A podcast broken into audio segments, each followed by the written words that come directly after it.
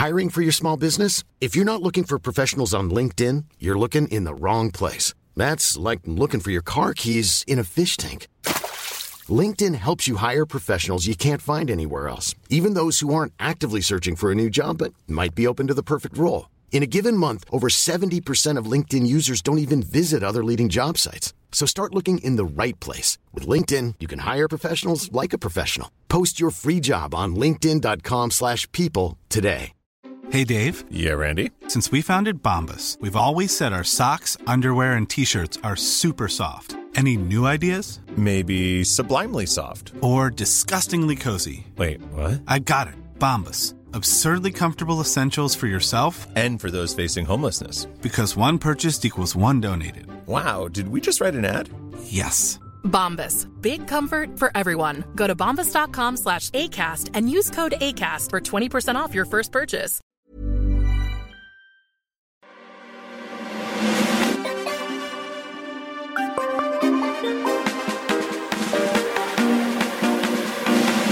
Hello and welcome to Marcus Meets, a show made for you. So what you think of it is really important to us. We'll take your feedback however you'd like to deliver it to us. The easiest way is by leaving us a rating and review. You can click a link in the description of this episode that we've put there for you. Or if you know your way around iTunes, you can make your own way there. Today's show, DJ Yoda. A pretty freaking awesome DJ and producer, in short. We talk about so much, including the music that does and doesn't interest him, what his rider is like, which is unique to say the least, things that he's scared of, um, the UK's version of LA, uh, and what to expect from a live show. He also dropped some great knowledge on you with regards to just being a creative person and, and how your passion can really get you to, to amazing places and how you can do what you love as a job. But the footy was on at the time, and we found out we had something in common. It's rare to find like two blokes who can have an hour long chat whilst the England game is going on. I know. You should be proud, man. You should be proud of how little you care about sports. I certainly am. I just, you know what? It's just like I'm so I have a lot of interests, and I'm very passionate about a lot of things, Mm-hmm. and I can't be like that about everything. There's got to be somewhere where there's like a big gap in my knowledge. Yeah. And for me, the two big gaps are sports and house music. Fair enough. Oh, sports and house sports music. and house music. Those are the two things that I do. Has it always been sports and house music? Yeah, it, yeah, it actually has. Thinking about it, yeah. I just, you know what, like as far as DJing goes and music tastes, like if people ask me what I play or what I like, I can always describe it by I like. I- I'm interested in everything except for stuff that goes doof doof doof, doof. and that because that just I just get bored of that. Like that's Yeah. you know once that starts, I can appreciate it maybe for about twenty seconds. Then I'm like, ah, it's just too repetitive, man. Yeah, and and what's the sort of stuff they play in after clubs? That just it feels like it's music to keep people going. Alarm clock music is what I call yeah. it. Or I guess a lot of that stuff can be very drug related. Mm. Or, you know, a lot of music's drug related, but that kind of thing is relates to a certain kind of drug that I'm not interested in. Maybe. That's Yeah. part of it. I don't I think hear that's all of it. But I yeah, I just haven't got the attention span for that kind of music.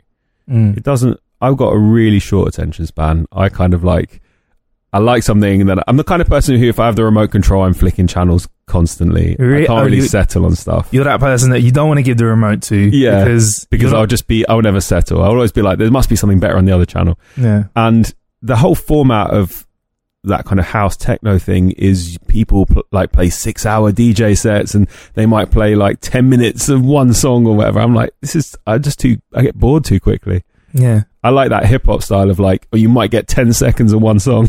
like, And we're definitely going to get into that today Yeah. that's definitely your style, bro. yeah, definitely. Yeah, but um, we might hear some rumbles of football scorings going on if we talk for long enough. Yeah. or, or just like straight hooliganism. Yeah. people are going to As long as they don't come too near, I don't mind the sound of it. But yeah, actually, funnily enough, that is one of the things I hate most about football is the sound of it. I What just- the sound on the TV? yeah, the sound of that, that like crowd. You know, that thing that just doesn't stop. I'm like, Yeah. the sound of it just puts me off, man. Like, actually, you know what? If they soundtracked it better, I might be more interested. So what if they put like a little like a had a theme tune playing underneath the It football just had good times? beats. It just, it's lacking beats.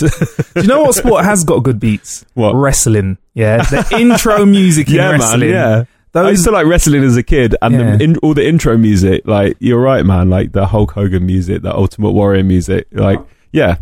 See, if they had more music in sports, I'd be more into it. definitely, definitely. Uh, who's your favorite wrestler, by the way? Oh man, it's been so long since I've even thought about that. All right, who's who had the the best wrestling theme tune? The then? Undertaker. Hey, Yeah, scary, yeah. scary. That, that was some atmospheric stuff, man. Undertaker coming into the ring. Come on. yeah. To be honest, my my it, like so I grew up with a younger brother. My younger brother was like the wrestling dude. He had all the wrestling action figures, the posters, the music, and everything. And I was like the DJ, one of the turntables in my bedroom. Yeah. So he's got little kind of like weird taste in hip hop just through the stuff that I was playing, and I've got weird random wrestling stuff through him.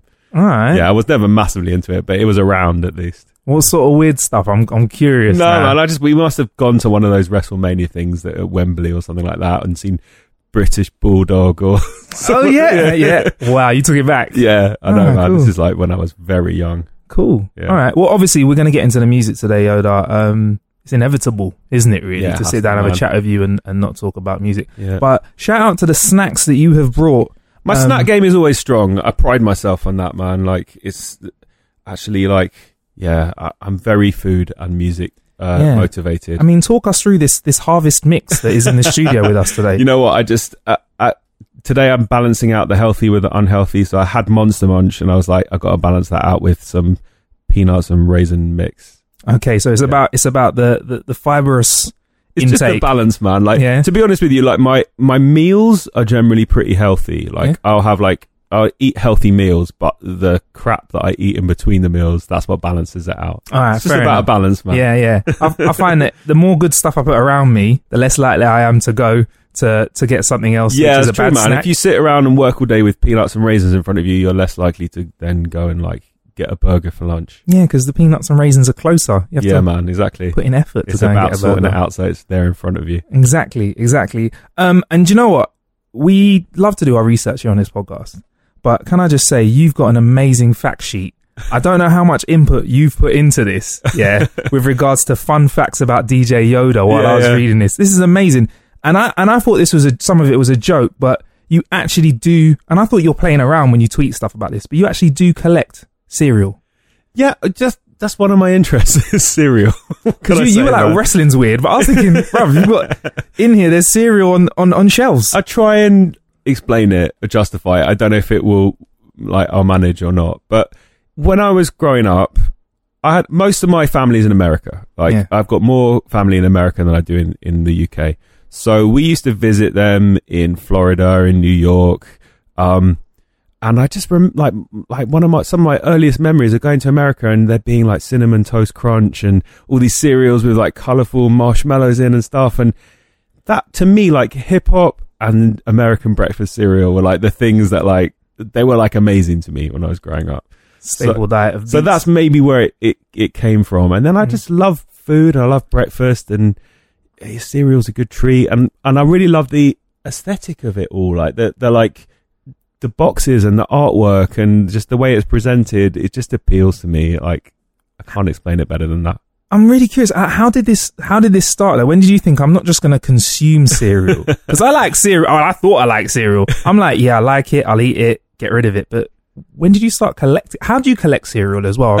Well, you can't collect the actual cereal itself because Okay. it goes off. all right, right. I was worried you were going to waste all this great cereal. Yeah, no, I, I've always got to eat what's inside. But some of the boxes, sometimes they're just so good. I'm like, I can't throw that box away. That's like a work of art. I, I've Yeah? got to keep it, man.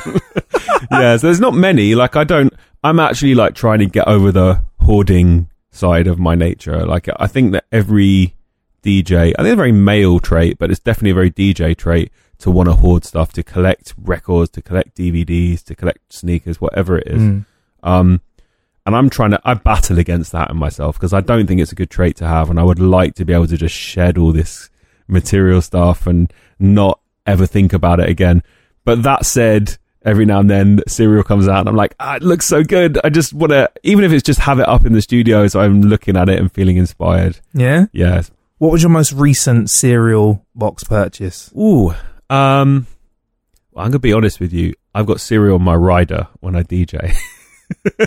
Are you serious? yeah, man. What, what's on that? It just says like rare breakfast cereal.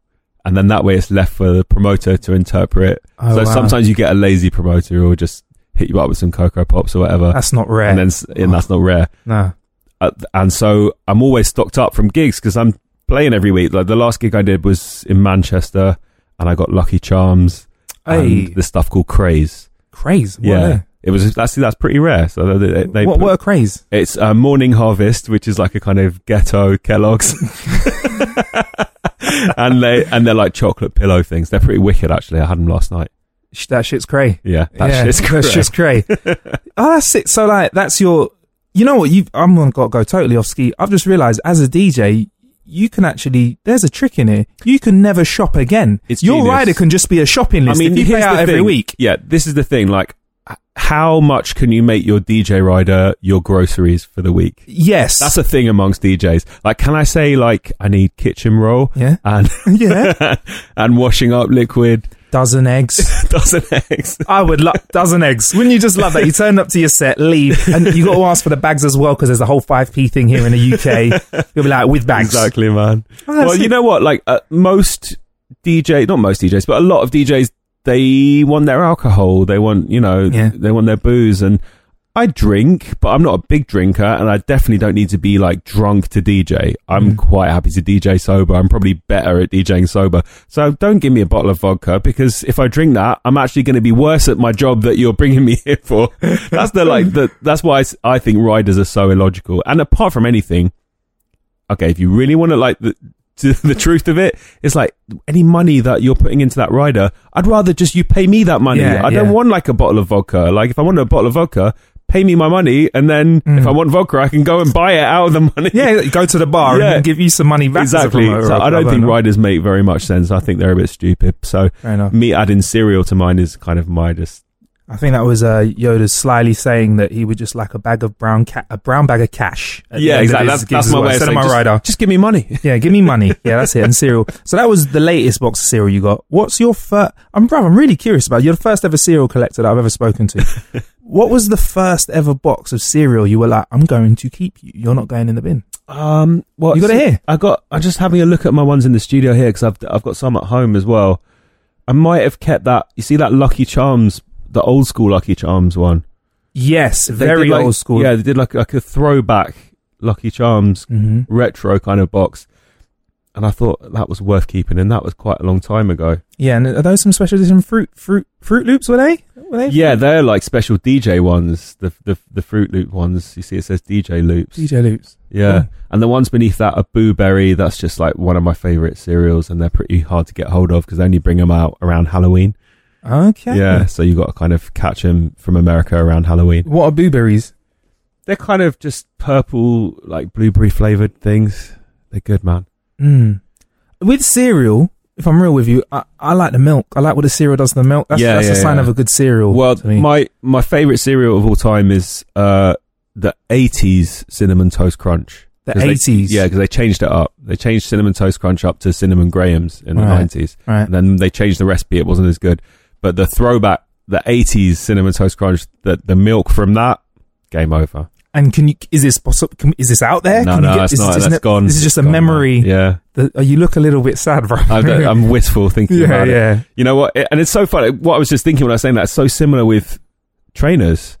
Like the, the same things happen with shoes. Like good Mm. shoes disappear and Yeah. yeah, music's different because you can always go back and like hear, hear old music. But yeah, cereal Yeah. trainers, sometimes those things are like, right. they disappear and they're gone forever. yeah, Yeah. mm. So yeah, if, you know, 80s. If anyone has a box of those 80s things and They'd has a time machine, let us know. They'd be seriously off. yeah, they'd, they'd be wrong. Just look at them. Yeah. Um, also on this amazing set of fun facts about you. Did you know that this is put together? Is it? Are you behind yeah, this? it's- by the I. I think I know the thing you're talking about. It's got like a list of like yeah. all things that I like and Yeah, done. yeah. I know what you're talking Yeah, about. Um, you fear moths. I fear moths. I have few fears. Um, I actually know really specifically what that stems from as well. Is I was at a summer camp when I was about maybe 10, 11 years old, Yeah. and I was shown into the room where I was staying, Yeah. and there were curtains, and for some reason I gave the curtains a shake, and like loads of these moths just flew at me. I really remember it really like vividly. And since then, I just I don't like moths. I find them like unpredictable. See, if that was bats, you would have become Batman yeah, a Mothman because it was not good, man. No, Yeah. Mothman would I was like, no, good. I'll just give the Mothman thing a, a miss. and you're de- you're seriously like if a moth's in the room like how because people say they're scared of stuff. There's a moth, for example. You know, we're sitting about a foot away from each other, foot and a half. Yeah, If there was a moth like on my knee, would that I be an issue would be starting to feel a little bit like I've got to move away. oh wow, Yeah, like Wow. I'd, uh, closer than that would be bad. Yeah, really? Like Yeah. you'd just be like, I'd have to stop. talk- I'd have to leave the room, just- or I'd have to. and you know what? smash it to Sometimes I've done gigs. Like the worst is sometimes you. It tends to be like hot, hotter places like Europe or Asia or something. If I'm doing a festival show, Mm. if you're on a stage outside and it's hot and night and the lights are on you, Yeah. it attracts all the insects. So I've done shows. I did one show in particular. I think I, I kind of want to say it was Croatia, but I can't remember. It was Hungary or Croatia or something, somewhere like that. And there was just uh, like swarm of stuff. I don't know what they were, but they were a lot of them, and they were landing on my records, on my mixer, on my laptop, on my hands and stuff. Whilst I was trying to scratch, I was like, I'm being so brave right now. People don't even know how brave I'm being. They're out there dancing. I'm like, oh, I gotta carry on DJ. and you stuck with it. Stuck with it, man. Oh, yeah. alright, alright. I was doing some weird moves, like shaking insects. off People are like, yeah, wow, look what a DJ. I've never seen a DJ dance like that before. And you're just, Ugh. exactly. All right. Well, um, I don't know if you'll be very happy hearing this. I was, uh, I don't read the news that much or, Mm. or watch the news a lot or as much as I should. But um, the diamondback moth. This came on the news a couple of days ago. There's a moth called a diamondback moth, and uh, it might be infesting crops this year and eat all the cabbage, broccoli, and spinach Bastards. in the UK. And they're saying there's like usually there was like a farmer going, "Oh, I was on my farm and and um." You know, usually I've got a couple of moths here in my moth catcher, and he's got like fifty, and they're worried that they're diamondback moths are going to be taking Well, over telling you, man, in they're UK. nasty. They're nasty pieces of work moths. Yeah. Like, see, we, they eat all the good stuff that we need, Mm. spinach and stuff. So, uh, you didn't mention broccoli though. Um, well, I like, spinach, like I spinach, like all that, all those stuff. You eat, but nasty moths taking that I away like from it. us. But yeah. butterflies are cool. yeah, fine, Flies, whatever. daddy long legs, Don't really like daddy long legs. Actually, they're a bit. don't really. Actually, Odd. funnily enough, like I'm easier getting rid of a spider in Yeah. the house than a daddy long legs. But daddy, Daddy long legs is are a like bit too kind of fluttery and like they got the flying thing. They just look like they don't know what they're doing, and yeah, they're they're a bit all uncertain. over the place. Yeah, and uncertain. That's what I don't like. things. Yeah, That's what I don't like is the like randomness of it. Yeah. Like at least the spider is going to like go off in one direction. Just feels yeah, you're right. It's like a confidence thing. I don't Yeah. like the randomness of those. I like to be sure what you're doing. Like that's why ants aren't scary because ants are like exactly, they go in a row. Yeah, You're they're like, like, all right, cool. Yeah. do your thing. Yeah, you know, where you pour hot water on them. Um, but you've got an ambition of beekeeping. So you Yeah, don't man. like moths, but you want to I'm keep cool with other bees. Yeah, this things is a that random will kill conversation. themselves hurting you. Yeah. yeah, uh, no, uh, bees are cool, man. Wasps are evil. Bees are cool. Why is that? I'm, I might be with you on this, but why? yeah, wasps why, why are that? aggressive. Wasps Mm. just they, they want to fuck you up. Yeah. They want to sting you, man. They're nasty. But bees are cool. Bees just bees make honey. Come on, man. Honey's Yeah. amazing. Oh, I love honey. And Honey cereal. honey cereal, the whole thing comes together, you know. Alright. Bees are friendly. Bees don't want to and also bees like wasps are the ones that when they sting you they die, right? uh, bees. Or bees when bees sting you, they die, so they don't. And wasps want can keep- you. Wasps can just keep hitting you. They're Right. So just wasps like- can just yeah. keep on getting you. Yeah, Bees are like you know, they're not going to Yeah. do it, man, unless they're like kamikaze suicidal style. exactly. So if a wasp has had a bad day, Yeah, they're just they can just hit you and just be like, uh, take yeah, that. Exactly. But uh, a bee, they have to think about Bees are it. cool. Cool. All right. So, Yeah. And you'd actually, would you, if you had the opportunity, keep some bees? I'd love to do that, man. Like I've got like rural ambitions. Go on, elaborate, please. Well, no, I just just generally. I Yeah? don't mean specifically, but but like I would like to be in a place in life when I'm older when I can do all those things, man. Grow vegetables, keep bees. That sounds Yeah. good to me. Like I, I couldn't do it now. I'm not ready for that now. Yeah. I'm too much of a like city addict. There's too much going on in the city for me. But. I just like to think that's where I'll end up. I mean, with the internet and the fact that you can take your kit with you wherever you are, really, I suppose Yeah, there's man. no reason why you couldn't have a, a country house. It's not out of the question, man. yeah. I just it appeals to me, but I also I would need a balance. I I need would need the best of countryside and city. Yeah. Yeah. Yeah. I hear that. I hear that. Uh, also, with regards to food, you like your eggs poached.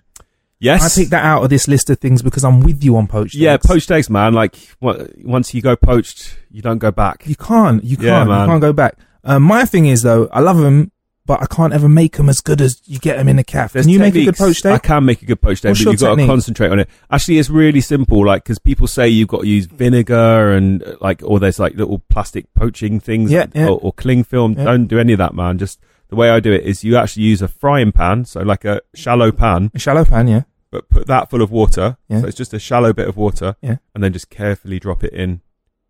That's all you got to do. So you just crack the egg, Crack the And egg, just just drop it it in, fall in. pretty low to the water. and you have to get the water like boiling and then take it off the boil first. yeah, or it doesn't really matter. You just can just cook it slow. That's actually the best way if you can do it slow. If you've got time. Okay, Um, yeah, that's the good way of doing it, man. That's the best way that I found, anyway. thank you very much. Because I, I can't poach and I can I can try, but they always go all funny. You just got to be careful. I don't like the it. vinegar taste if you put vinegar Yeah, in. I don't really. I The tried vinegar swirling thing, it around. Nah, Nah, it doesn't work None me. of that. Um, and you like to drink old fashioned beer apparently as well. What is old fashioned beer? Okay, it says what what drinks do I like? Yeah. Old fashions, comma ah, beer. beer. Two That's different where things. my open dyslexia can come into play, and I can Yeah. lean on that. So you like old fashioned? I like old fashioned is my favorite cocktail, which Right, is cool. yeah, yeah, uh, whiskey, and uh, bitters, Yeah. sugar, orange peel. the kid It's good. and Mrs. likes those. Yeah, I like whiskey, man. Yeah. I'm not a massive drinker, but I like like a drink, I like a good quality drink, as opposed to like loads of low quality. So yeah, instead of loads of shit, you like Yeah. to have, sit there with a nice glass, I suppose. Exactly, good man. ice. Got to be in a good, yeah, exactly, Yeah, good yeah. ice, good glass.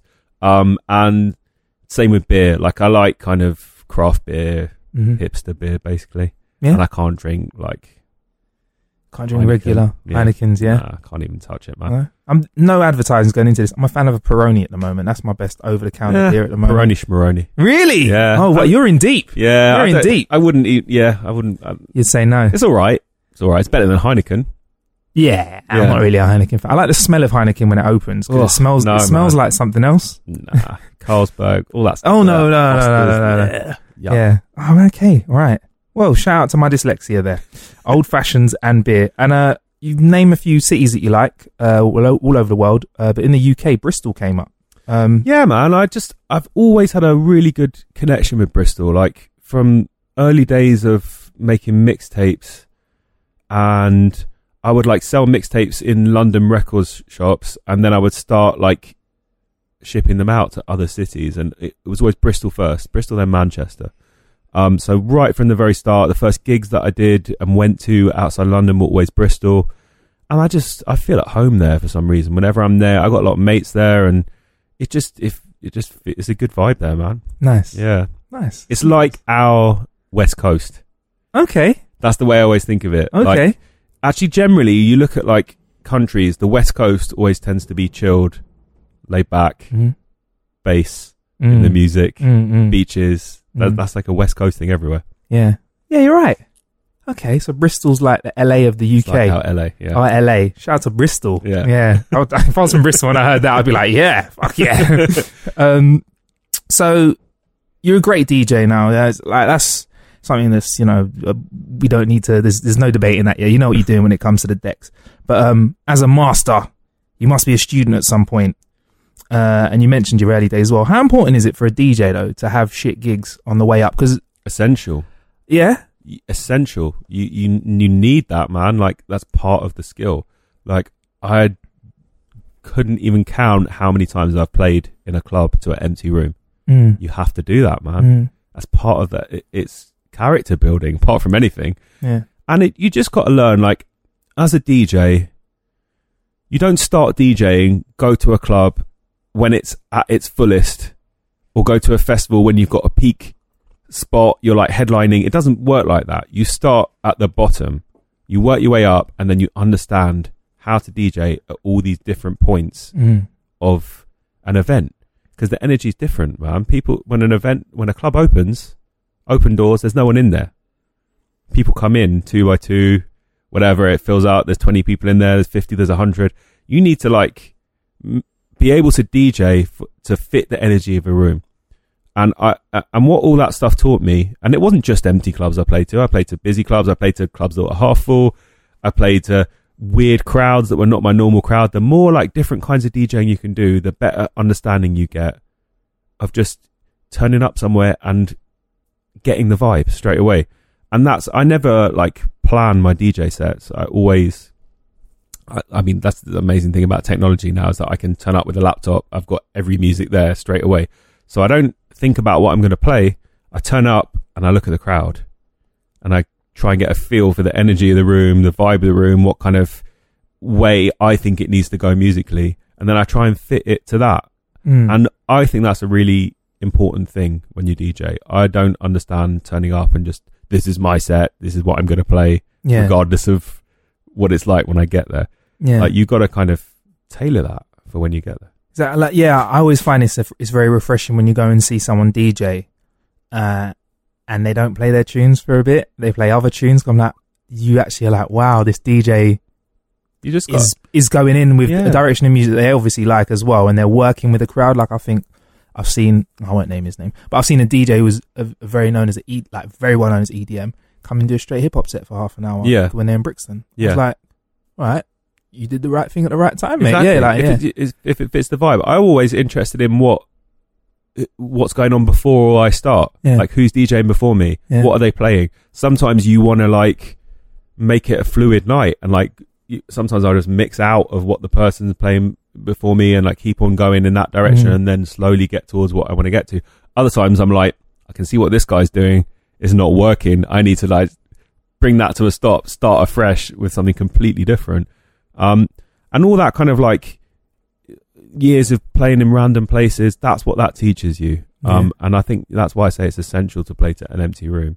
Like it's essential to play at a wedding. It's essential to play at a bar mitzvah. It's essential to play at a club that plays nothing like the kind of music that you love. yeah, I did a tour a couple of years ago um, as part of a heavy metal festival, and they had me on the main stage in between the acts. mm. So I was like, brilliant! Like this is a challenge, wicked. How Yeah. can I make this work? And it was a education. I learned fast. I don't really know too much about heavy metal music. I know like a few odd songs. But I couldn't do like a heavy metal set, but what I could do is match that energy with different kinds of music. Might be playing grime, might be playing drum and bass, but the energy's got to be right for it to fit with that crowd, and Mm. that's like an education. Mm. Like you can like put me in a hip hop club, I know what I'm going to do straight away. It's it's easy, but put me in a situation like that, I enjoy the challenge of it. Yeah. It's great, man. And that's like that's why when people try and ask me to describe what your sets are like, I've seen a couple sets over the years and every it's always been different, like you said. So it's how would you best describe a DJ Yoda set without saying I'm gonna play whatever you like, really? How would you I, describe it? I always say to people, just expect the unexpected. Like it, it can be anything, man. Yeah. Yeah. And that, and also what I said to you before, like I'm pretty much going to play every kind of music Yeah. except for probably I might even play house. Like I might even play uh, some bits like that, but you're just not going to hear a lot of stuff like that. Mm. Um, yeah, expect the unexpected. I just want to keep it interesting and fun. Yeah. Those are like the two main things for me: interesting and fun. Definitely. Yeah. And um that's what your mixtapes were like as well. Like obviously Cut and Paste Volume One was like one of the biggest tapes that really put you out there at the start. And um one thing I get when listening to it, and I encourage you to listen to it as well, um, whatever music you're into, because it's not like a straight hip hop like mixtape. It's, it's just, it feels like you're having fun. And is that genuinely how you live your life? Doing what you do, you literally just have fun, whatever you're doing. That's the like the number one rule. Like make it fun. Like Yeah. make it fun and interesting for myself first. Yeah. If it's not that for me, then no one else is going to get that. So Mm. yeah, you're right. Like a lot of stuff that I do when I DJ, whether it's on mixtapes or in clubs, is to make me laugh. Sometimes I do stuff just because I find it funny. I'm like, I could do with a laugh. Like, Yeah. uh, what's the um the tune that I played the other night? Uh, Vanessa Carlton. Um, what's it even called? Um, Oh, yeah. I don't know why that's funny, but it's funny. I I, I can't even explain why that's funny. That's Terry Crews, isn't it? That's It's I think of Terry now when I hear that. I just think Terry Crews. It just makes me think of white girls. yeah, yeah. Were there a lot of white girls in there? And did they enjoy it? Yeah, Well, there you go. Then. just because it's I don't yeah. know. It's, just- Oh, it's the randomness of it. Like, yeah, But th- there are moments like that, like, and the same with that how to cut and paste volume one that you're just talking about. I remember putting things on that, just like it just made me laugh, and Yeah. like if it's making me laugh, then hopefully it will make you laugh as well. But that's all I know how to do. I can't like second guess stuff that you are going to like. I can Yeah. only do stuff that I think is funny or cool. And then if that comes across, then great. I still giggle my ass off it. I'm gonna think about a bit that made me giggle my ass off and mention it to you in a second. But um, what's the weirdest sound effect you've ever scratched? I mean, I pride myself on that kind of thing, so I don't know if there is a weirdest. I've heard farts. I've heard slurping. I've heard all sorts. just uh, I'm interested in sound and weird sounds.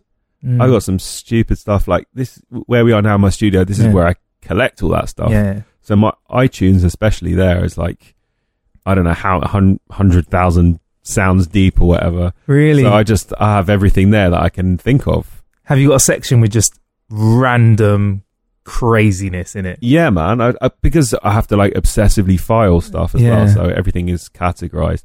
I've definitely got like categories of just stuff called weird or silly or Yeah. whatever. I kind of Um, feel like you've got an area which is like bodily function noises and toilet man. flushes Yeah, and stuff like that. so- yeah, standard. Have you got to be that organized? Because literally, with um, I presume you use Serato. Yeah. um, all the time. Um, with uh, and Serato, if you're not a DJ, we can geek out a little bit for a second. Is like DJ software where you basically can use records. But play tunes off your laptop, which means you don't have to break your back carrying ten thousand Yeah, tunes into the club. Because you've got so much now, do you you mentioned that you're quite serious about organizing stuff like that has to be the DJing case, yeah. is like I describe it as like fifty percent traveling, forty five percent categorizing, and five percent DJing. wow, wow, Yeah, yeah, It's like crazy, yeah, like four or five times as much effort goes into categorizing than actually DJing.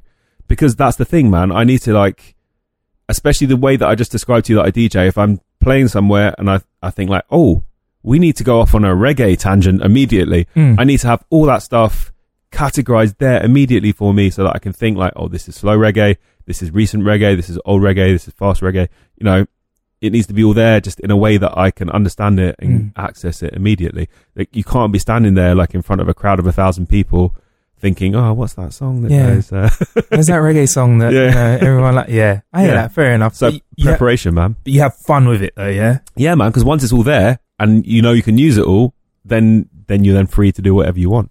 Okay, and and I feel like you do give a a, a mixtape feel to your sets as well because Yeah. you are drawing sound effects from here. Yeah, and- man. I just want it to stay interesting. Like th- for me, the worst thing would be to just play a whole song and wait for it to finish, and then just play another whole song and wait for that to finish. Because in my head, like, why would a guest DJ go somewhere and do that? iTunes can do that. Mm, A CD can do that. yeah, You, I could email them a playlist and they could do that. So if I am like being flown from London to Australia or to some crazy place, like justifying myself being there by doing something, like keep busy, like do throw some stuff in the mix to keep it a thing. yeah, Like that's that's why I'm there. Yeah. Interesting. Yeah. I find that interesting. And you're um, DJ Yoda by name. Yep. Um, literally, kind of like a Yoda in the game right now. Uh, I'm not saying because you're old. I'm not saying that. I'm, not saying you 'cause you- old. I'm not saying you're green. old. I'm not calling you green and old and and, And you know you're about to die before the before the um series finishes. But um, no, um, it's like Yoda in Star Wars is a character that you know has a ancient craft. That's the way I think about it now. Funnily enough, like when I started, that was nothing to do with it, but it, that's the thing that happened to my name over time. Is that now here we are in 2016, and I'm requesting I need to use turntables when Yeah. I turn up for this gig. And do you know how few P- DJs use turntables now? I feel like a Jedi. I feel like one of the last like people. it's crazy. And I was like, I was like, yeah, the Yoda's starting to mean something like that it, it never meant before. But yeah, I feel like one of the last people using this ancient craft. Yeah, Um, and I like that. Like, I'm not going to change, man. I'm stuck, I'm too stuck in my ways, and it's, it doesn't feel. I've tried DJing with just CDJs and that stuff. It doesn't feel right to me. it's got to be what you like, really, isn't it? It's Like- just that that is DJing to me is two turntables and a mixer. Like, it, it- I can't ever not have that set up. It's a simple, old school hip hop mentality yeah. that you take that way. I'm like, it's not really DJing. It's something else. So you are Yoda by name and Yoda by nature now as well. The ancient craft of turntablism. Exactly, man. So you're a turntablist. is what people call you. What, what as well? Like, what is what is a turntablist? Yeah. I mean, I don't know. Uh, that's I that doesn't sit too easy with me because a turntablist is something. Okay, turntablism Yeah, was a thing that happened like in the nineties. It became like a. It's almost like a fad. It came and it went. I don't Mm. really see turntablism in inverted commas as something that really exists anymore. yeah, What it a turn, what it meant was a turntable is someone who makes music using turntables. So you're not playing music, you're making music. That might mean that you are using one turntable to create drums, another turntable to create a melody, another turntable to do scratching. So basically, you're like making using a turntable as an instrument, like a piano or a bass or anything like that. yeah. Um, but that scene kind of got too techy, and it just imploded on itself. It got too technical, and it just there was the fun got stripped out of it. Mm. When you went to go and watch that kind of thing, it was like you couldn't dance. It wasn't fun. You're just sitting there watching some guy getting as noodly and as technical as he can. It's like, okay, that's not fun. So there are elements of that that I incorporate in what I do, but I don't know whether you could say that it's not turntablism what I do. I'm a, just a DJ, I, uh, like a hip hop DJ. Just, just a DJ. Just a DJ. just a DJ. DJ know. can mean a lot of Yeah, things, Yeah. like a hip hop DJ, I guess. and I heard that you weren't too keen on your name at the start, DJ Yoda. No, I still, you know, it's, I, I think most DJ names are pretty stupid, actually. like, I think, like, I, I really struggle to think of a DJ with a good name. You really like sit and think about some of these DJ names, and they're silly as hell, man. Like, Funkmaster Flex. just, just think about that. Do you know what? I was I, I agree with you because I was say, I keep saying to to up and coming people when I'm talking about music, they're like, should I be called this? And I'm like, bruv, you can be called anything you want. A name is a the name. quality of what you put out. Tinie Tempah. I love Tiny his music. Temper. I love his There music. you go, I'm man. like- Rapper names too, man. I'm like, got Yeah. Tinie Tempah. Tiny Te- There Right. are very few. Like uh, I can think of a couple that I'm like, okay, that's actually a good name. Like for the one that always comes to my head is DJ Shadow.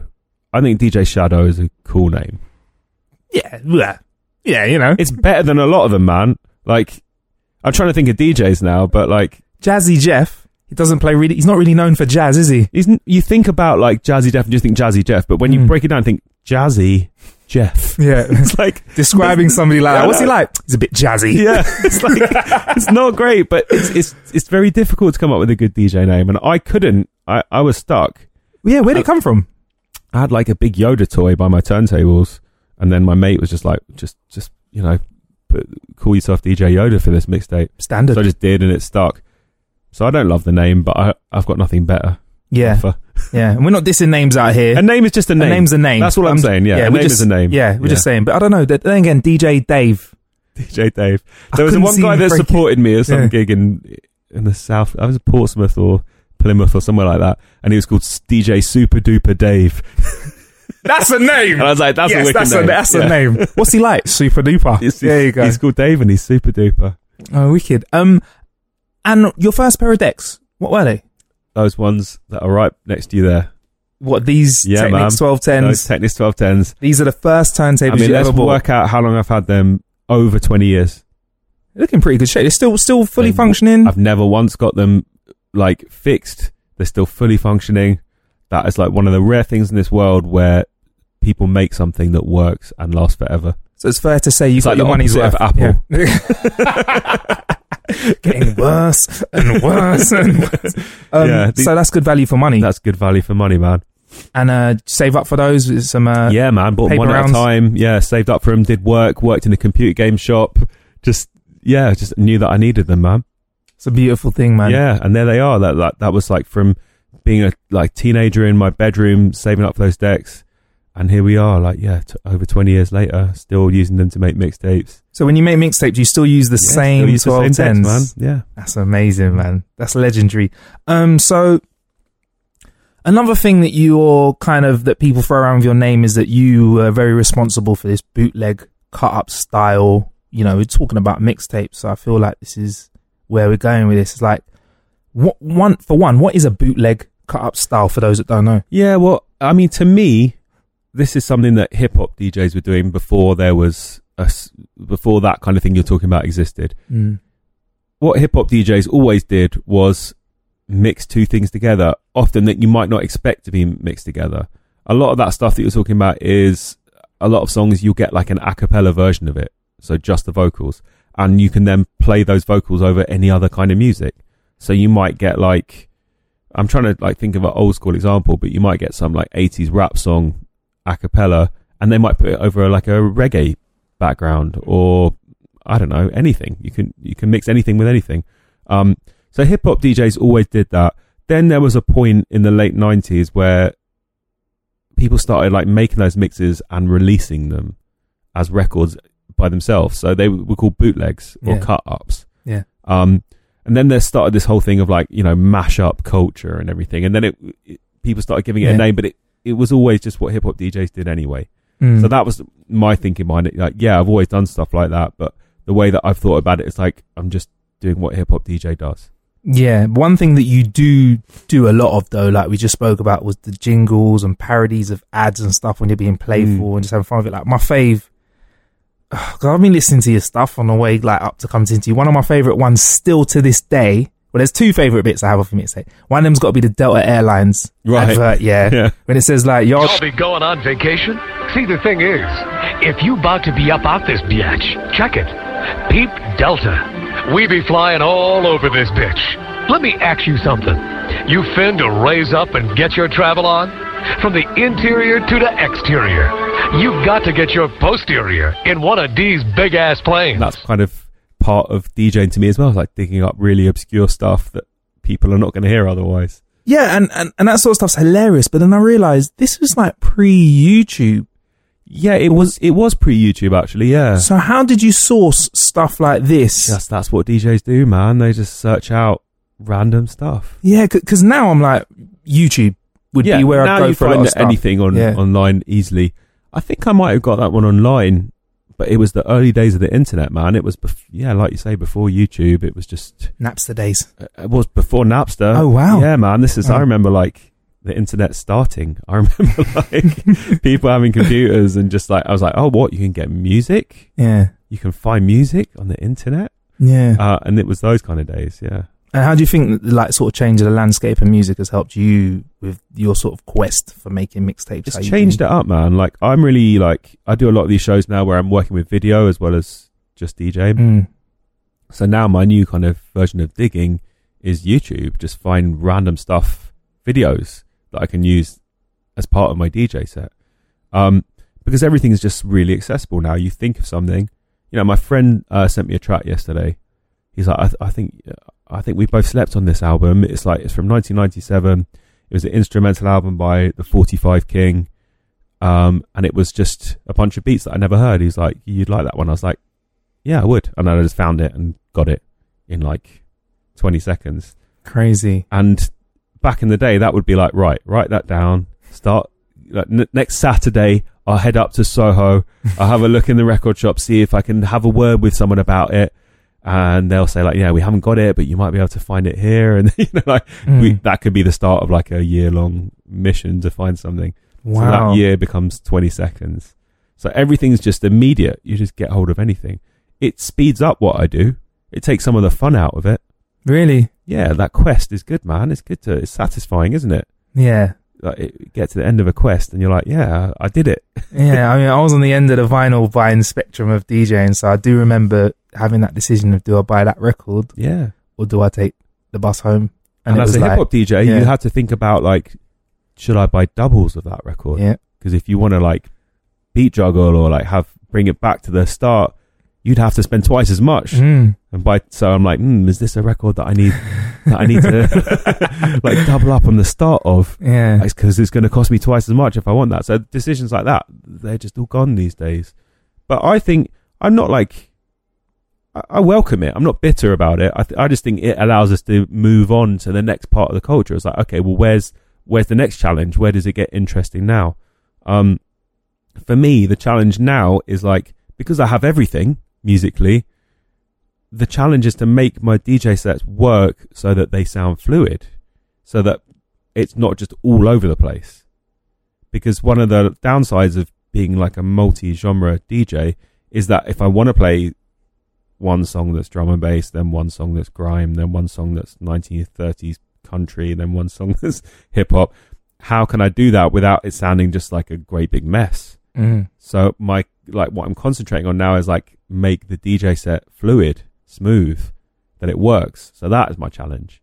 And you've also got the the visual stuff as well. They call them AV, like you said, the AV sets Yeah, as well. So visual shows. how Yeah. does that come into play with all of that as well? Because I feel like with your tapes, they were quite visual exactly anyway. That's, that's like, why I that- does that make that. does that make Yeah. sense to you? Like I used to listen to them, and you like used to paint a picture. Yeah, with well, the, that was with the, the, the thing because like before all this technology existed, I would have little samples from TV shows or movies that I liked or cartoons that I liked. So yeah, I did always have that style before you could mix with video. Mm. So when that technology came out, I was like, it, this just makes sense. It's a way for me to DJ that that works for me. Um, so yeah, that's what I, I do now. Is uh, about half the sets that I play, there's a big screen, and I'm live mixing the video as well as the audio. Sick. And people still don't really fully get it. I don't think. I get people come up to me at the end of shows and like, I loved it. Who who did the the visuals? Like, no, no, that was me. I was doing that whilst I was DJing. I'm doing it. Um, because I think people just don't really have it in their heads that that's the technology's there, but it is. Mm. Um, and that's like I say, like the the DJ technology's got improved so much now that to just mix songs together is pretty easy. Mm. So that's why I like this added like challenge of like, yeah, you've got to do the video too and add Yeah. effects on the video and like think about how the video is transitioning for, as well as the audio. Have you got a specific video or anything that you're kind of liking at the moment? You're using your sets. Yeah, man. Uh, I mean, this is what I do on a day to day basis. is Yeah. Find stuff like that. Um, and it's all off YouTube now. Um, what did I find this week? Uh, Barrington Levy, um, did a like advert for Supreme clothing where he's singing Broader Than Broadway, but he sings it a cappella with a white background. So that's the kind of stuff that's important to me because it means like, okay, now I can mix him doing that on top of any beat that I like and any visuals that I like in the background. So it's, it's things like that that appeal to me. Cool. So you like you.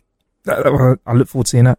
Um, so you and you embrace new parts of tech, like you've already embraced the audio visual side. What do you think is going to be the next thing that you're looking forward to embracing? Hiring for your small business? If you're not looking for professionals on LinkedIn, you're looking in the wrong place. That's like looking for your car keys in a fish tank. LinkedIn helps you hire professionals you can't find anywhere else, even those who aren't actively searching for a new job but might be open to the perfect role. In a given month, over 70% of LinkedIn users don't even visit other leading job sites. So start looking in the right place. With LinkedIn, you can hire professionals like a professional. Post your free job on linkedin.com/people slash people today. Many of us have those stubborn pounds that seem impossible to lose, no matter how good we eat or how hard we work out. My solution is PlushCare. PlushCare is a leading telehealth provider with doctors who are there for you day and night to partner with you in your weight loss journey. They can prescribe FDA-approved weight loss medications like Wegovy and Zepbound for those who qualify. Plus, they accept most insurance plans. To get started, visit plushcare.com slash weight loss. That's plushcare.com slash weight loss. Even when we're on a budget, we still deserve nice things. Quince is a place to scoop up stunning high-end goods for 50 to 80% less than similar brands. They have buttery soft cashmere sweaters starting at $50, luxurious Italian leather bags, and so much more. Plus, Quince only works with factories that use safe, ethical, and responsible manufacturing. Get the high-end goods you'll love without the high price tag with Quince. Go to quince.com slash style for free shipping and 365-day returns.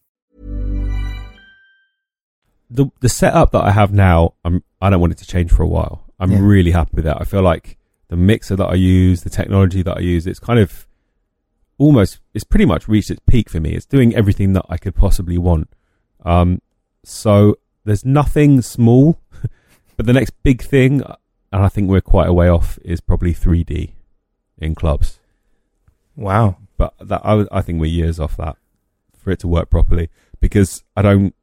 It needs to be not 3D with people wearing glasses. It needs to be like 3D coming out of the screen, hologram, holographic So holographic. DJing. So sort of like the two the Tupac thing that they had at Coachella. Yeah, but that kinda for like a that. whole set. Yeah, but, um, exactly. loads of that. Yeah, loads of that being mixed and scratched. You know what? If you say it, it can happen. It will Uh, happen. yeah. Trust me, man, it will happen. It's just a matter of how soon. Okay. Yeah. I thought you were going to say something like pyrotechnics first or something like that because I reckon if there's a button there, you could, you know, just throw some fireworks off. exists, man. Yeah. And you want to get on that, that, new what, shit. isn't that David Guetta? Isn't that what he does? bruv. Let's not we're talking about talking about DJing, bruv. yeah, we're talking about DJing. You've worked with a load of interesting people that you wouldn't necessarily expect a DJ to work with, and I think this is obviously because of your sort of just your colourful way of looking at things. So, like for example, Banksy, when you did the Yeah. um Uh, the Dismal Dismal. World, that's it, Yeah. Dismaland. Yeah. Yeah, Wonder Crap, someone called it the other day when I was talking about the Dismal. Yeah, I thought that would be a great name for it as well. Dismaland. Um, what's it like when you got gigs like that, where you got stuff like that too? That's quite specific. And, and did you get to meet the great man himself, Um, or, or woman? We uh, don't know. Man, I think I think everyone Yeah, knows that. Um, he wasn't. I didn't see him that night actually, but I DJ'd for him before. I DJ'd for him since before he blew up. Like, oh really, yeah, mate? yeah. I, did- I remember doing one of his first London shows, like ever, Right. uh, and DJing at that. So there was there was some relationship there, which is why I ended up playing at Dismaland. cool. Um, yeah, these kind of collaborative things, like that's what keeps me going, man. Like that's that's what's interesting to me. Is like tailoring what I do to work with what other people do that might be seemingly nothing to do with it. Um, so some of the most interesting stuff I've done, I, I collaborated with this percussionist called Dame Evelyn Glennie, um, who's does kind of like I don't even know how you describe it, like abstract modern classical percussion. I've collaborated with orchestras, beatboxers. I just try and find stuff that's like, okay, well that would be interesting. Let's try and make that work. Mm. Um, because that's yeah, that's the, the that's just what interests me, man. Like I, I think as a DJ and as a solo DJ, so much of what you do is alone that it's just great to connect with people and people doing such different stuff as well. Um, and that's yeah, those, those are those are the parts of my job that uh, most appeal to me. How did you end up working with an orchestra, and how did you make that happen? Because I saw I saw the clips of it from Roundhouse. Yeah. amazing. um, I actually got approached. There was a guy called Gabriel Prokofiev. He's actually the grandson of Prokofiev, who was a great com- Russian composer, and he's a composer now. And he wanted to write a concerto for turntables. So normally you write a concerto. A concerto is like where one instrument gets to show off. So a concerto for flute, and then they do the most flashy stuff you can do with a flute. Um, and he wanted to do that for turntables. So we, he approached me like, because I guess I just once you get the reputation of like, hey, he's like a hip hop DJ, but he's open to other stuff. Then that stuff starts to kind of come to me. People are like, oh, he'll he'll be interested. He'll do it. Yeah, he'll do it. He'll do it. Yeah. Um, so yeah, that's that's how that came out, and then I helped him write it by kind of like explaining to him how you notate scratching and what kind of different scratches there are and what you can do with a turntable, and then he came up with this piece, and then we rehearsed with the orchestra and and threw it out there. Yeah. And how would you describe a DJ concerto? it's not my kind of music. The the end result, the album's out there, like it's on Spotify. You can Yeah. you can listen to it. Um, and it's it's quite a difficult listen. It's very it, it's abstract. You know, it's it's like modern classical music. yeah. and it's um some of it's kind of quite uh what's the word I'm looking for like jagged or like kind of disconcerting in a way um it's a place for that kind of music man it's not Mm. what I would sit down and relax to personally but it's interesting to make something that doesn't sound like anything else out there Yeah, it's about pushing boundaries. I suppose, like, not everything you do, you can say, oh, you know, yeah, I definitely, I'd rock out to that. Yeah. Drive in, you know. all I just time, love yeah. that all this stuff exists Yeah, I, I love that, that that you can like think of anything you can think of there's probably an album of that I think that's the most interesting thing about researching you is is that there is this spectrum. Like you just honestly don't know what to expect when you're about to press play. Like the the latest the latest mixtape.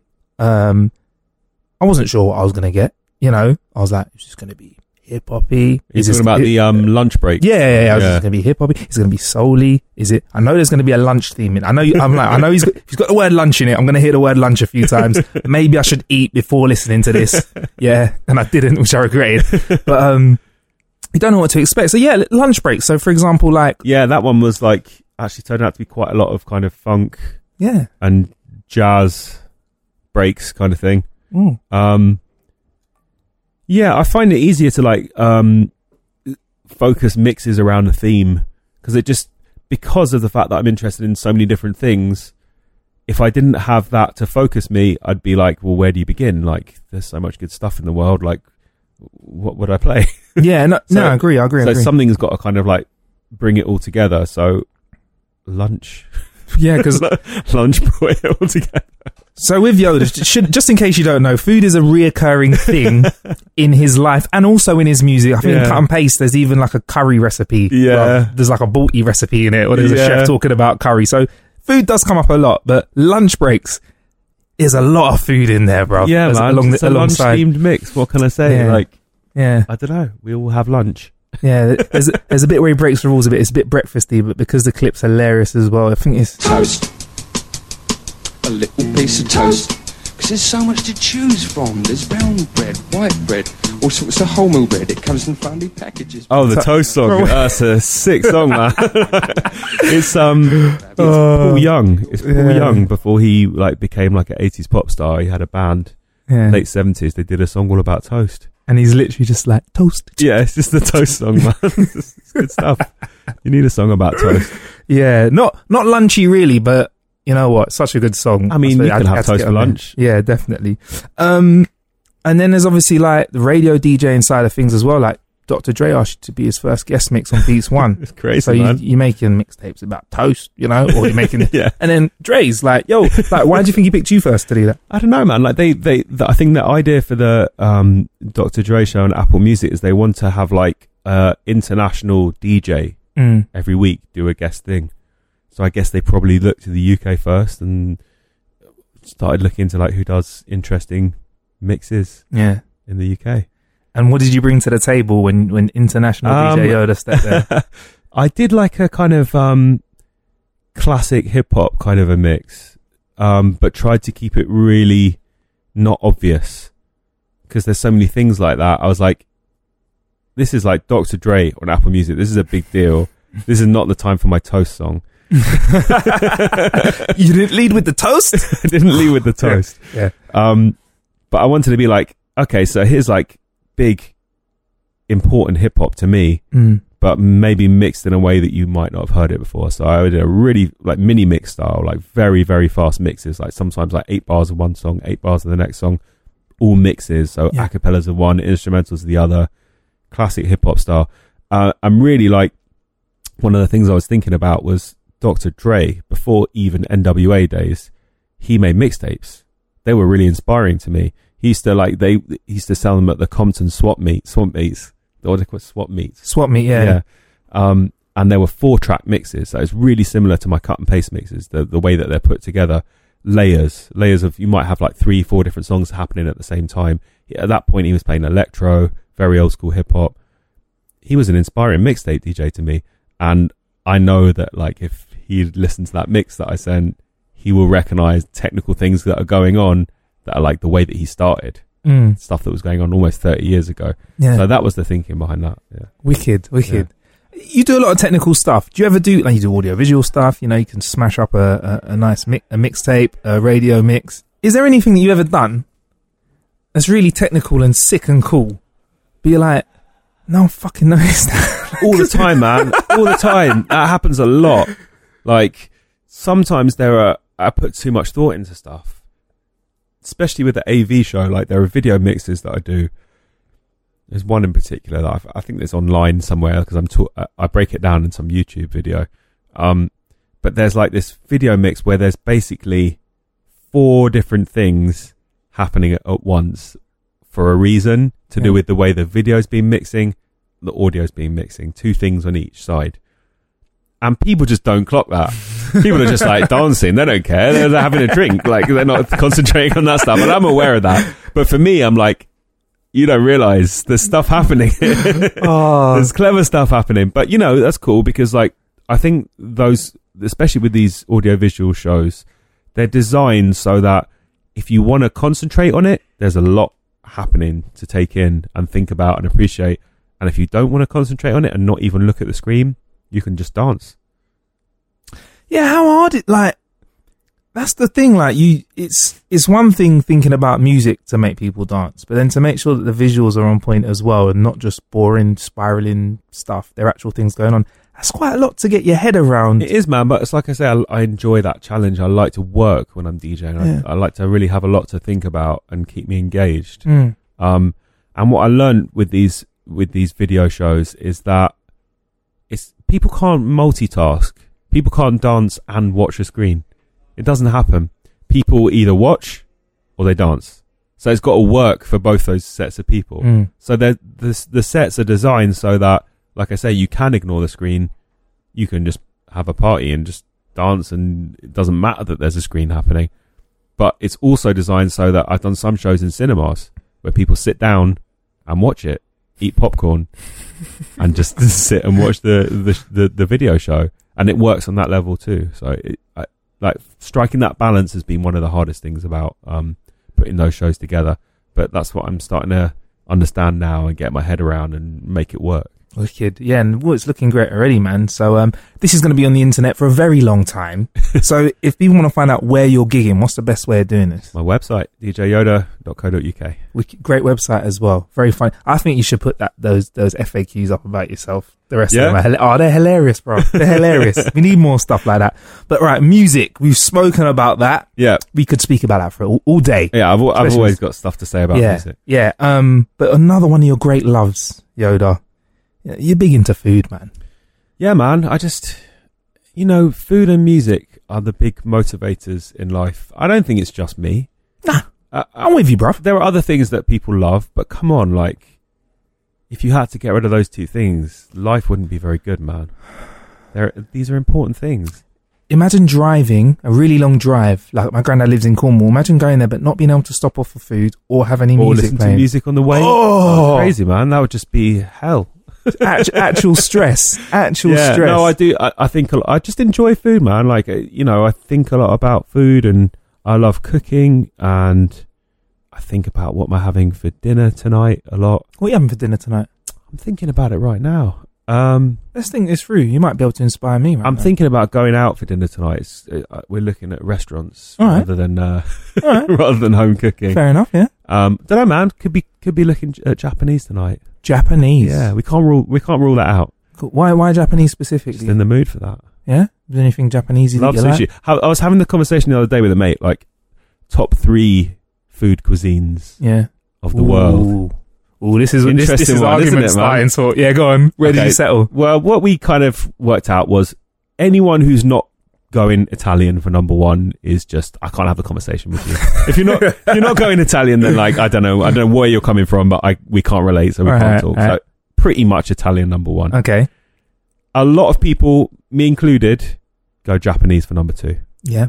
I just think Japanese really know what they're doing when it comes to food. Because there's there's Chinese and Japanese. Very different. Please explain that difference for people who are just like, hmm, ease at the end. Let's just be slightly No, borderline racist no. and call it all the same yeah, food. very, very different, man. Like I've toured in China. I've eaten a lot of Chinese food.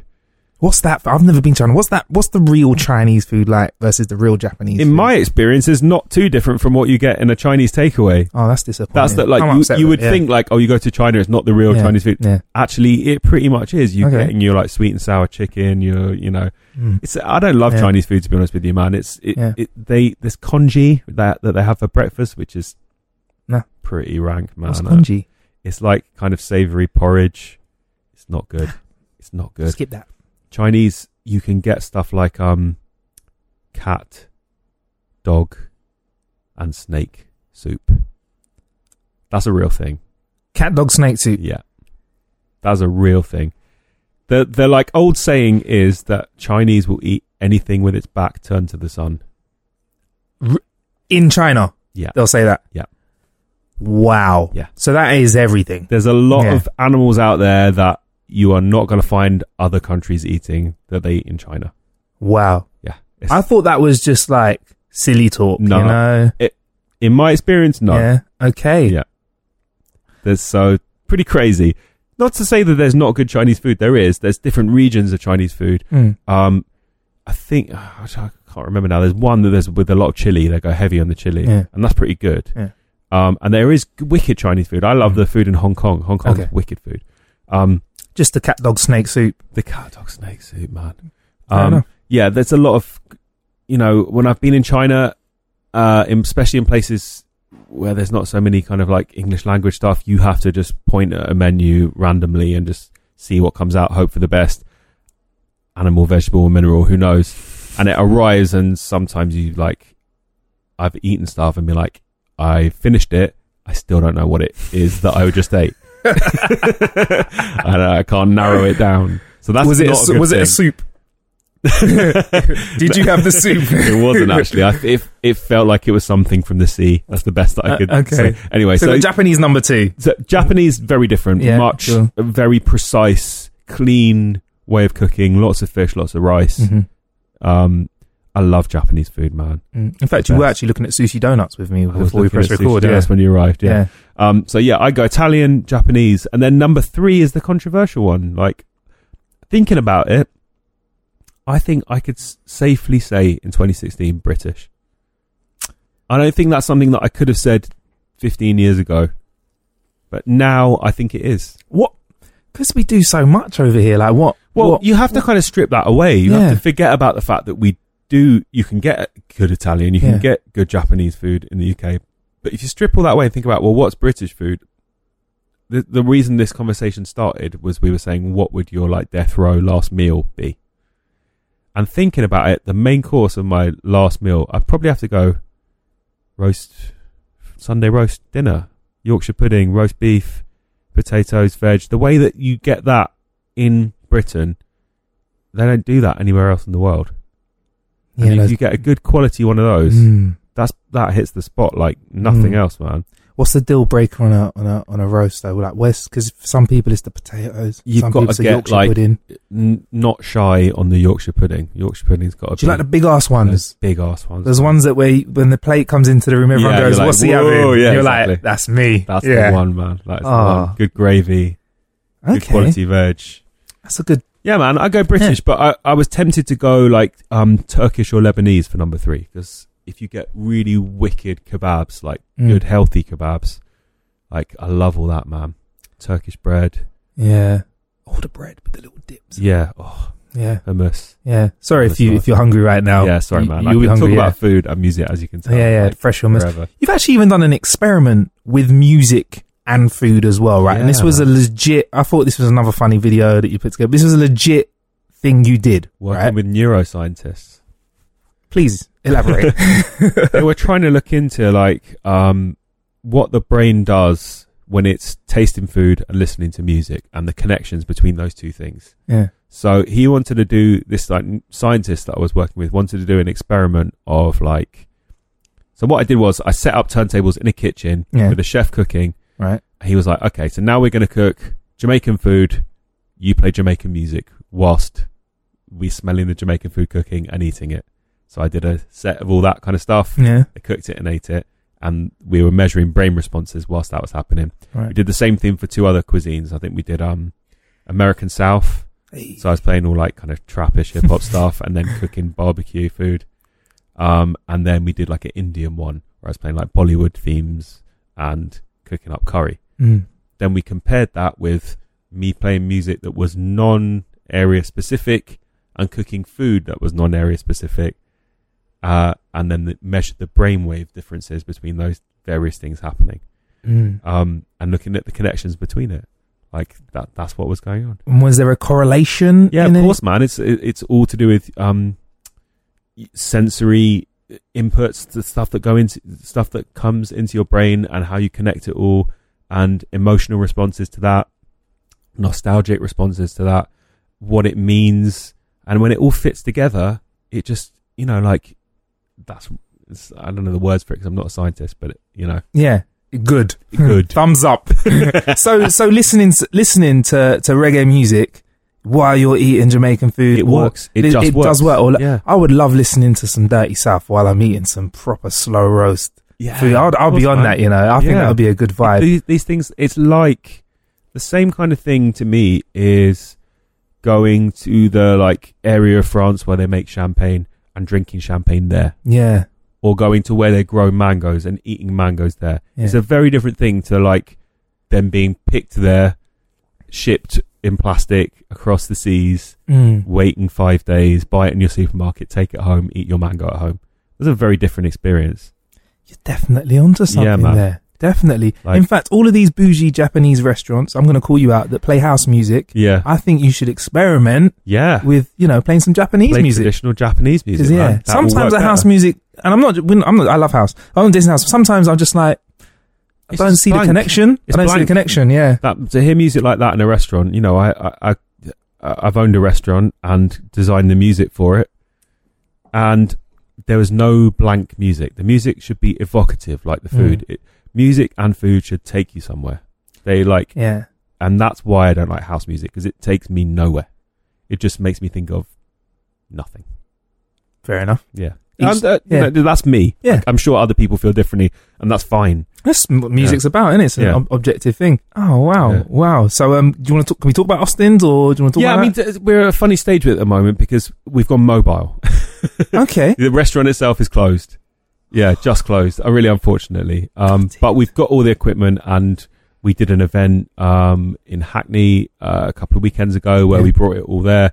So we're taking it to festivals. We're doing it as an on the road thing. Wicked. So, so what is Austin's now? Let's explain what Austin's Austin's Smokehouse. is. Smokehouse. yeah, right. smo- smoking meats, man. Smoking Pulled meats, pork, ribs. smoking meats, and, bl- and blazing beats. I don't know like why. I'd, I'd say something like that. Something I, like that. I don't know why I went into that. Reg- instantly regretted saying that. So yeah, sorry. Yeah, food wise. Yeah, just authentic American low, slow barbecue. Like good Yeah. stuff, man. yeah. Yeah, very heavy on the meat. Oh yes. yeah, this is not healthy, healthy meal, but every now and then it's the spot. Listen, I went in there and I ordered. I ordered big, and I, I wasn't. Didn't regret it, mate. Yeah, Did- man, Did not great regret food. at all. Was it? Uh, it was. You had the uh, deep fried pickles. Yeah, Like I like to pick stuff off the menu that I like, but also stuff that's like, the wow, side never I heard like of it before. the um, pickled watermelon. oh, that was yeah, that as well. Yeah, we bacon. yeah, and I was like, that. When you hear that, Yeah, it sounds fucked up. Same way peanut butter and jam might say mess, seem messed Yeah. up the first time you But hear that. but You put those together, yeah, yeah, that shit works. So yeah, Yeah, man. man. Um, good food. are you looking to take that on the road with you when you're doing gigs and stuff as yeah, well? man. I Combine mean, the, the first event that I did um, that I was just talking about um, in Hackney, uh, I called it Cookout and Throwdown because it's like both things, like the food and the music side. Yeah. Um, and that's something that I'm going to like roll out now. It's like uh, as an event that I bring out there where I'm curating the music, the DJs, the live bands, and then also the food, whether it's like a pop up thing or whoever, whichever chef that I'm bringing in to provide the Sick. food. So this is like a way for me to combine these two loves that I'm talking about. Yeah, and it, it, it, well, you've done a scientific experiment. There's science to back this up. You listen to the right music when you're eating the right food. Exactly, people will man. enjoy it more. Yeah, so man, the science backs it up. sounds like it's going to work. our, our scientific working workings out of yes, it works. but um, we've also got a brother podcast called How to Kill an Hour. Um, in the podcast, we like to talk about different ways we kill time. We go out and try stuff. They people send us a manner of things. Recently, it's been crazy what we've been sent.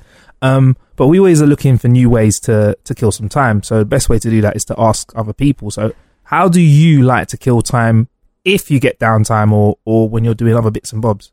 I'm a I'm like a media addict. I've got a real problem with it. Like I couldn't go without when I say media, I'm talking about music and video.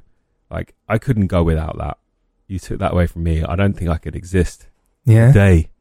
I don't know what I'd do. So if I, I have a lot of downtime because I'm traveling with gigs, you know, um, I'll be on a plane for who knows how long. I'll be on a train, the motorway. Suddenly I've got like three hours.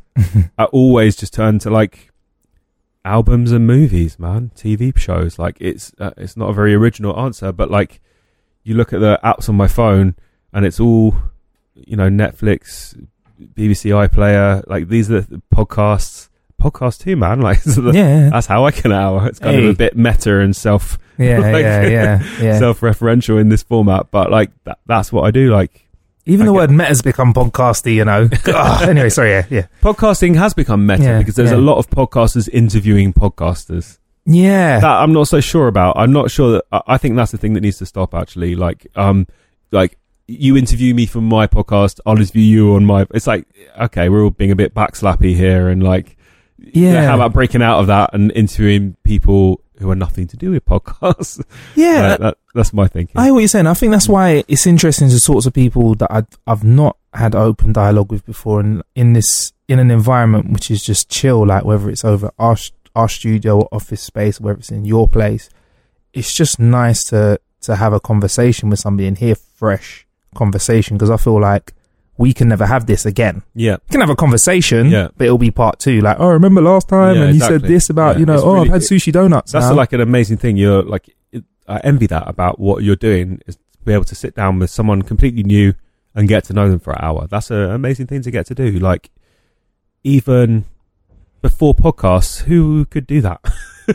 exactly, Hi, Mr. Stranger. Like, exactly. come and talk to me for an hour. That doesn't Exactly. that doesn't happen very much. Exactly. Like you might meet someone in some environment out there, but people don't have an hour to like break down their thoughts about everything. Exactly. Like so, it's that's yeah. That you, uh, you feel blessed with that yeah. one. Oh yes, it's great, man. And you know, like working for a big network, they're never going to sign off stuff like this because Yeah, who knows where the conversation's going to go. I know, man. Like I got Yeah. nothing that I'm plugging. I'm not here to Yeah. be like, hey, buy my album. Like Yeah. it's just to me, it's interesting to like to talk about stuff in depth like this. You don't get that very much Mm. in this world of like very fast paced media. Yeah, it's in, it's interesting that like in a world where there's so much demand for short clips like YouTube, Vine. Yeah, well, look at Stuff like Twitter. Like, Yeah, Twitter. like, I love Twitter. I'm addicted to Twitter, but it needs to be balanced out with this kind of thing. Yeah, for me. yeah. Like, fine, like ingest your media in like one sentences, Mm. as long as you are also getting like a full on hour and a half of someone like Yeah. really talking about everything that they think as well. Definitely. I think that's a good balance. That's wicked, man. Do you know what we didn't talk about DJ Hero? Yeah, That was must have been an interesting experience for yeah, you. man, that was an interesting project. Like trying to create a computer game about DJing and like what it meant, and um, I really like spoke to them from the start about ideas that I had and how to incorporate that, and um, tried to do something really different from my level on the game because Yeah. this is like a DJ Yoda level that you can play, um, and I used um, Little Richard. Uh, Tutti Frutti, which is like not not a typical kind of a DJ track, but I wanted to show people like you can DJ with anything, Yeah, like any song. Like I remember this one quote that Qbert said, where he's like, "Throw any record at me, and I will make it work yeah. somehow. It can be like a opera record, a McDonald's record. I don't care. Like just I'll find a way to make it work." And that, I found that really inspiring. Yeah. What's it What's it like watching other DJs that scratch as well, like Qbert and other people like that? How's that? How do Ask- you see it? Ask any DJ who scratches how it feels to watch Qbert, and they'll tell you the same thing. It's depressing. it's just it makes me feel sad. I feel sad to watch DJ Qbert scratch Why? because I think why am I bothering? why are we all here bothering to even attempt to get anywhere near the level that this guy has reached? It's insane. There's not many fields in the world where there's one person that's so clearly light years ahead of everyone else. Hon- Scratch honest- DJing is one of them. Honestly, he. Might, I don't know whether it's apparent to a, like a layman or not, but to someone that understands scratching, you watch Qbert scratch, even when he's just pissing around, and you're like, within about ten seconds, you're like, oh, what, what happened there? I don't, I'm, I'm never gonna know. wow, It's insane. Yeah. it's crazy. And like you know, is there a lot of camaraderie with other DJs? Yeah, is, is, I think competitive. one of the things that's like helped him get to that Mhm. point is that once you reach a point like that, anytime anyone comes out with like a new scratch or a new idea, the first person they want to show is Qbert ah, because they're yeah. like, yeah, look, I, I, I, I, I figured out this new thing. And in the, all, all the meantime, he's like sucking all that in, like taking it in. Like I, le- I just learned the new thing from this guy. I just learned the new thing from that guy, and it just keeps him that that level ahead. He's the he's the Neo. He's the Neo. Then he's just sucking it, in information. Exactly, man. Download it to me. Yeah, exactly. Oh, yeah, he's on, he's on some next level with it, but it's it's incredible, Okay. incredible to watch. If you're if you understand anything about scratching, even if you don't, just on a musical level, what he's doing with scratching is just so different to your average DJ. It's Mm. it's jazz, you know. He's like he really just he's feeling it, and he's like expressing it as an energy, as hippie as that sounds, in a way that you're even like someone like Jazzy Jeff doesn't do. Jazzy Jeff is ridiculously funky, ridiculously tight. He's musical, but what Qbert's doing is spiritual, for lack of a better word. Wow. Yeah. Wow. There you go, boom. Amazing. Amazing. Uh, one more thing before we get out of here. Should have done this at the start. Let's talk ourselves through the room that we're sitting in. This um very organised It's, it's the man cave. looking man cave. Very I must say the organisation in here is on point, which I should have realised you were disorganised when you were talking about your Serato and I should have made a correlation between Yeah. Well, it, what I wanted to have with my studio is a way that I can easily use any media that I, I come across. So Mhm. I've got DVDs here. I've Yep. got all my old tape cassettes. Yep. Uh, it- obviously, tons of vinyl, all the digital stuff, VHSs. It's all there and it's all set up so that I can just record, Yep. mix whatever I need to sample or use. Definitely I'm sitting next to um, a nice Aiwa video player here. Yeah, man. and you've got too many of those around. as well with a tape in it. Yeah, Can I I, still that? listen to tapes, man. Like it's just, uh, it's that's like the what's in there. says December December ninety five. December '95. There you go, man. There you go. 21 years old. Don't know what, yeah, tapes. No mini disc. Is there mini disc? yeah, it? mini Is there mini disc, man. Yeah, mini disc over there. Oh, is it? Like- Oh, I've missed it. Oh, yeah, it is. Yeah, You see, yeah, stacked up on top of the DATs. yeah. Oh, yeah. Yeah. DATs as well. Yeah. And you've got your vinyl very. It looks Vinyl's all in alphabetical in- order. Yeah, alphabetical within genre. So the stuff you're pointing at now is all the hip hop. So that's hi- oh hip hop. Yeah. So you, what you can see, you see the letters there, like G Okay. H I J. That's all the hip hop. But then down there is funk. That's uh, kind of beats and kind of trip hop stuff. Okay. Yeah, it's all it's all categorized. To be honest with you, though, it's like I said. I'm actually like, I'm trying to get red. I'm trying to shed. this stuff. Really? Yeah. I think there is maybe a third of what you can see is the stuff that I actually want to own. There's a lot of stuff in here that I just don't need. What would you? What would be the last thing you get rid of then? These records that I keep out by the turntables, they're the ones that are in like my Wow. yeah. They're just. I mean, what you can see there is uh, actually not that DJ Hero one because that's just something that I bought last week. But um, well, I thought that might have that might hold a special place to you because of does DJ hero a little bit. But Big the, Daddy the two Kane. next to it are my favorite album, my favorite single, and they're both signed. So I Ah. wouldn't want to get rid of those two in a hurry. Please, please describe them. Uh, the Please. album is Big Daddy Kane. Yeah. It's a Big Daddy thing hmm um, from 1989. and that is just such a that is just an official hip hop That's just front cover in it. yeah. just ma- the look of it. To me, that like it's kind of a nostalgia thing. That's Yeah. just like when I was just like properly got into hip hop. Mm. That moment. Um, and the single is Souls of Mischief, 93 to Infinity. Um, obviously from 93. hmm Um, and yeah, just that's just like a magical record. I think it always has been for me. Wicked. And how much time do you spend in it? Mm, most days, yeah. It kind of depends what's happening, man. Yeah, like I, I'm kind of traveling a lot of the time, and Mm. Sometimes I'm touring and I'm away for great big chunks of time.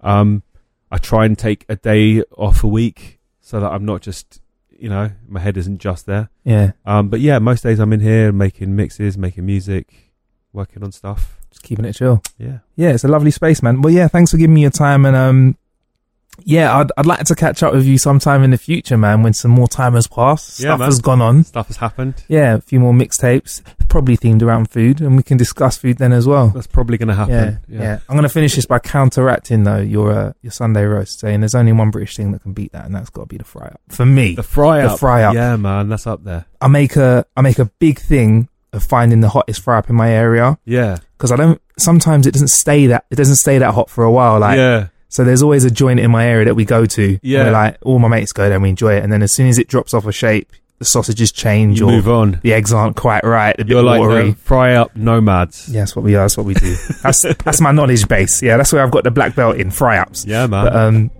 and now thank you very much, bro. Appreciate My it. pleasure, man. Cheers. Thank you. So that was the cereal munching cut and paste legend that is DJ Yoda. This show was produced and hosted by myself, Marcus Bronzy. Thank you to the co-producers Billy Wright, Shane Powell, David Shawcross.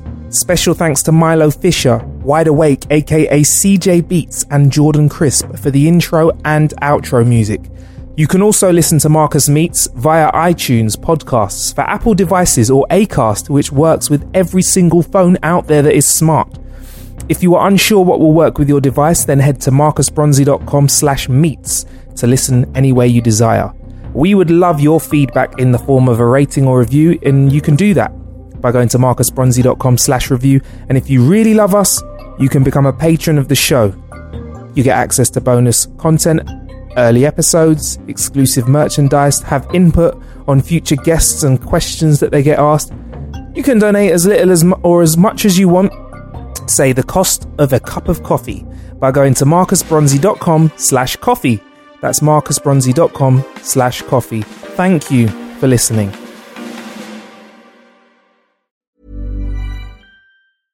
Hey, it's Paige DeSorbo from Giggly Squad. High quality fashion without the price tag. Say hello to Quince.